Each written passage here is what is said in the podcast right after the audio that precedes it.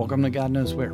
I'm Brett Harris. I've got to thank you for nominating and voting for God Knows Where in Best of the Pine Belt and enduring my, we'll call it encouragement, I guess, to keep voting during these long windows this summer.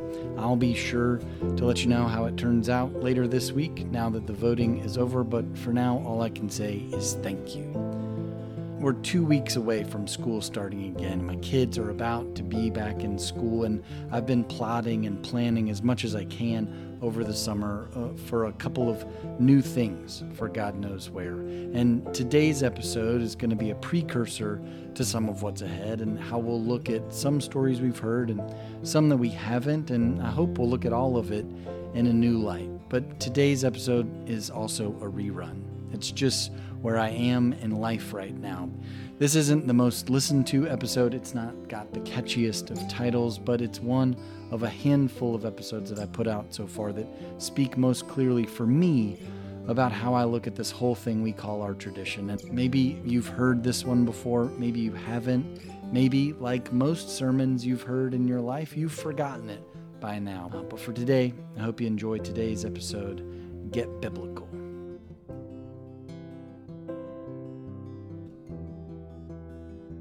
Over the past couple of weeks, we've been rewatching Good Omens at my house. It's Terry Pratchett and Neil Gaiman's look at an angel and a demon working together to prevent Armageddon from taking place.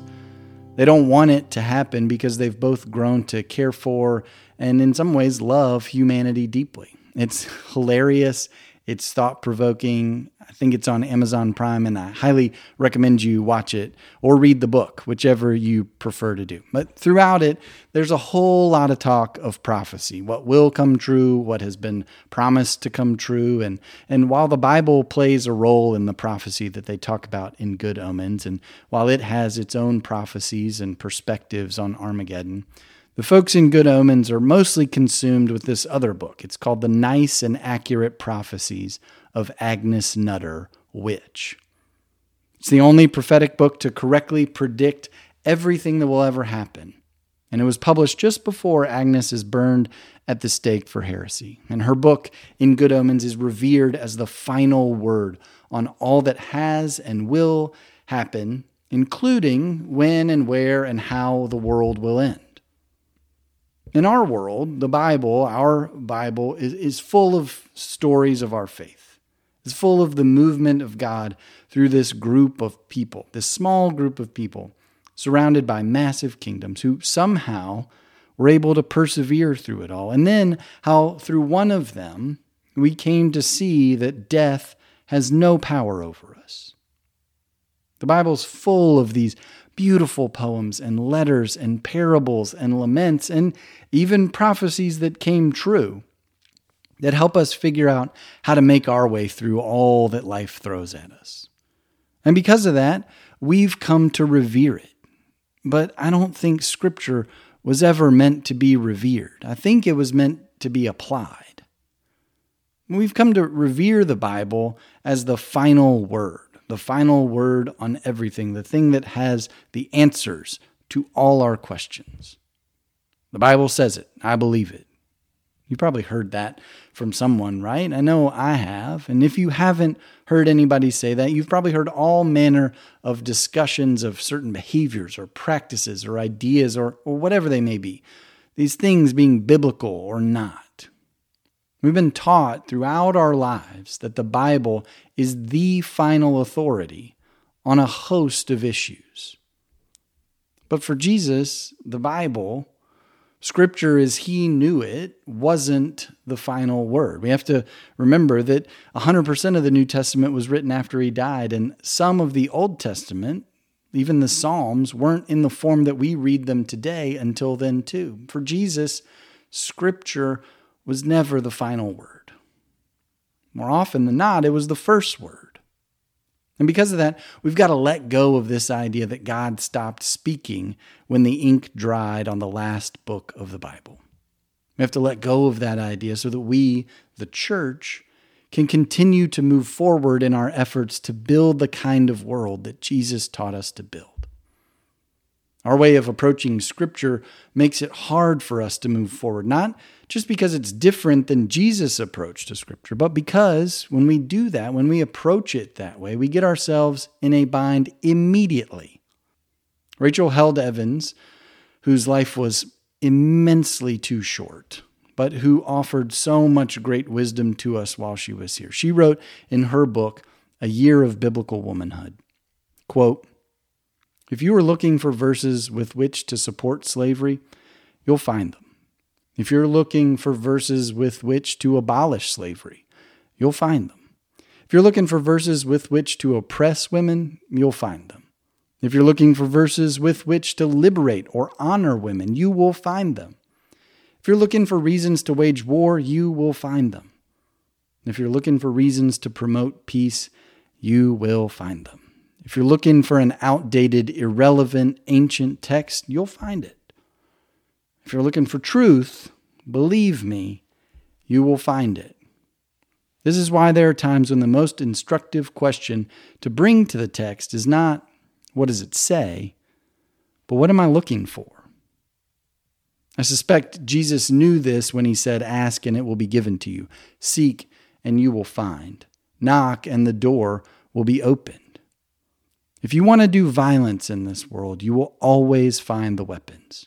If you want to heal, you will always find the balm. End quote. Like so much of what Rachel Held Evans wrote in her life, that is an absolute mic drop. Whatever is biblical is contradicted by something else that is also biblical. So, which biblical thing do we follow? How do we know when we're choosing a biblical thing to follow that it's the right biblical thing to pay attention to? This is exactly why I hope that you will never hear me use Bible verses to prove my points, but rather to illuminate ideas or to start conversations, because that's what I think Jesus did. And if you ever hear me using Bible verses as this way, I want you to call me out on it. Please, please call me out on it. I don't want to come across that way or to use that line of argument with you or, or with anybody else because Jesus never said, the Bible says it, I believe it. When we look at how Jesus references Scripture, he does so regularly to do two things. First, to connect himself to the hopes and dreams and expectations of his people, who their Messiah will be, what the Messiah would do, and, and so on. Like in Luke 4, when Jesus reads from Isaiah in the temple. He takes the Holy Scriptures, he reads from them, and he reads from them as though they're a description of his mission, written hundreds of years before he was born. That he came to fulfill this mission that was written about the Messiah. And secondly, Jesus uses Scripture as a starting point, not an ending point. He repeatedly says, It is written, or You have heard it said, before reinterpreting those words and thoughts in light of new information, or in light of his present context, or in light of new experience in someone's life. Take, for instance, Matthew 5, when Jesus says, We've heard an eye for an eye is a just punishment, but all that's ever led to is more violence. So instead, we should be willing to turn the other cheek. For Jesus, the scriptures were never the last word. More often than not, they were the first word. They were the starting point of a conversation, not the destination. I can't stress that enough. But we want the Bible to be the last word, don't we? We want it to be final and complete. We love that God has spoken, but we aren't so sure that we want God to keep speaking. Because if God keeps speaking, then we still need to listen. And God might say something that we've never heard or considered before, and that might mean that we have to reconfigure our worldview, and that sounds exhausting. Jesus didn't approach Scripture as a period. Instead, I think he saw it as a comma. I'll never forget the first time I saw my friend John Chapman, a United Church of Christ pastor, wearing a lapel pin. That at first, when I saw it, I thought it was a teardrop, and that seemed like an interesting lapel pin to, to wear. seemed like an interesting fashion choice. And I asked him about it. And he said, it's not a teardrop, it's a comma. In the UCC, we hold to the idea that God is still speaking, that there's more to be said, that there's more for us to hear, that God continues to have more and more to say and more and more to show us. This is exactly what God does over and over in the scriptures. That's exactly what God does in Jesus. Jesus' life, when we look at it in the Gospels, Jesus' life is the definition of reconfiguring our worldview. The Messiah who was promised has now been delivered. The Savior who died has now been resurrected. The mission many thought was lost when he died has now expanded all over the globe. And God gave us the Spirit as a guide, a voice to continue to speak and for us to listen to as we move through the world. But we have to remember that what changed people's lives, what has changed our life, what changed my life, wasn't a written word. It was the living word. And the living word didn't first change people's lives by how great things became in their life because they came to see it and to know it, but rather by how unafraid those who had witnessed or heard or been touched by the living word while it was walking on earth, how unafraid they were to follow him wherever he led. Will Campbell gets at this in the novella that he wrote that follows up the Glad River. It's called Cecelia's Sin. It follows three Dutch Anabaptists desperately trying to preserve the stories of their brothers and sisters who did not believe that the Roman Catholic Church had a monopoly on truth. Each day, more and more reformers like them were being drowned or burned or otherwise disposed of because of their beliefs, and Cecelia and Goris and Peter are feverishly trying to collect their stories throughout the book. But as it becomes clear that they won't escape either, that they'll face the same fate that so many like them in the 15th and 16th centuries faced, Cecelia begins to burn the pages and pages of stories that they had written down. She says to her friends, The writing of the story isn't the story. As they burn the final page, which was the first they had written. She says to him, We've reached the beginning. There is no ending. That was the error of Rome and Wittenberg, of Geneva and Zurich, and almost us as well. To end the story. The end of a story can only be defended with violence. Nothing else is left. End quote. If there's one thing our Holy Scriptures tell us, if there's one truth we find in the stories we're told of Jesus' life, it's this. Whenever we think the story is over, whether it's the Egyptians at our back and the Red Sea in front of us, whether it's the destruction of the temple and the expulsion from our land, whether it's the crucifixion of our Savior, it's only just the beginning. God always has something new to say. The story is never over. So for us, instead of coming to Scripture asking, what does it say?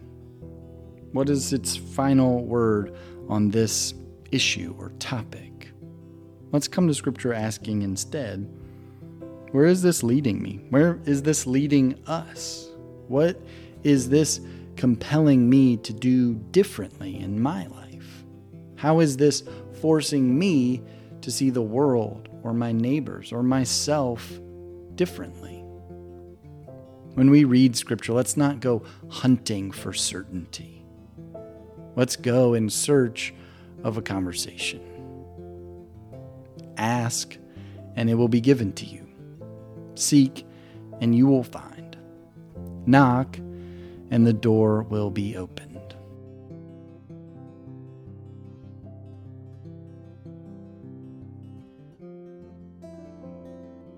God Knows Where is written, produced, and edited by me, Brett Harris, with music by Thomas Steinwinder and Michael Trest, and unwavering support from my wife Elizabeth. If you like what you hear, I'd encourage you to share God Knows Where with your friends and family and give us a review in Apple Podcasts or wherever you listen to this show. It would mean the world to me and it'll help more people find God Knows Where. Thanks in advance for your help and for being here and for listening. Until next time, take these words from William Sloane Coffin with you. May God give you the grace never to sell yourself short. Grace to risk something big for something good. Grace to remember that the world is too dangerous for anything but truth and too small for anything but love. So may God take your minds and think through them, and your eyes and see through them, and your hearts and set them on fire.